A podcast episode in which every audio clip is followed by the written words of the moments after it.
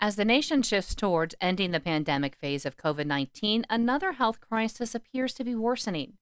A new bipartisan congressional report says drug overdose deaths surpassed 100,000 nationally in 1 year, and most involve synthetic opioids like fentanyl.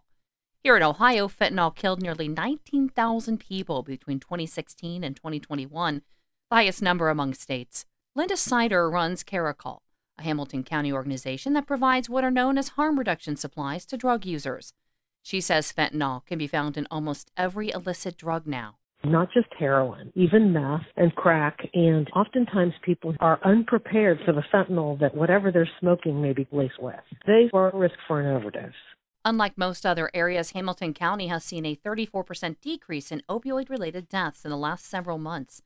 Seiter says the decline is attributed to harm reduction measures, including expanded availability of the anti-overdose medication naloxone, needle exchanges, and public education about overdose prevention. Caracole is home to the first harm reduction vending machine in the Midwest.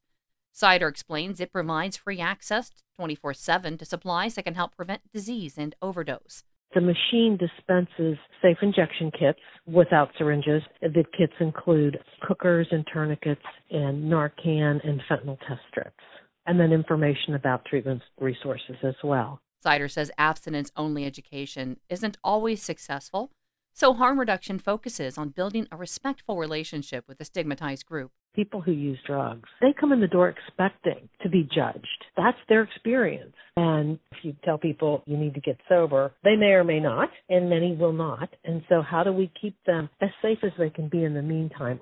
The congressional report calls for a strategy that focuses on shutting down sources of chemicals used to make synthetic opioids. It also recommends fostering development of opioid alternatives, investing in addiction research, and getting treatment and support to people who become addicted. For Ohio News Connection, I'm Mary Sherman. Find our A-Trust indicators to support transparency and accuracy at publicnewservice.org. Hi, I'm Jennifer Mooney.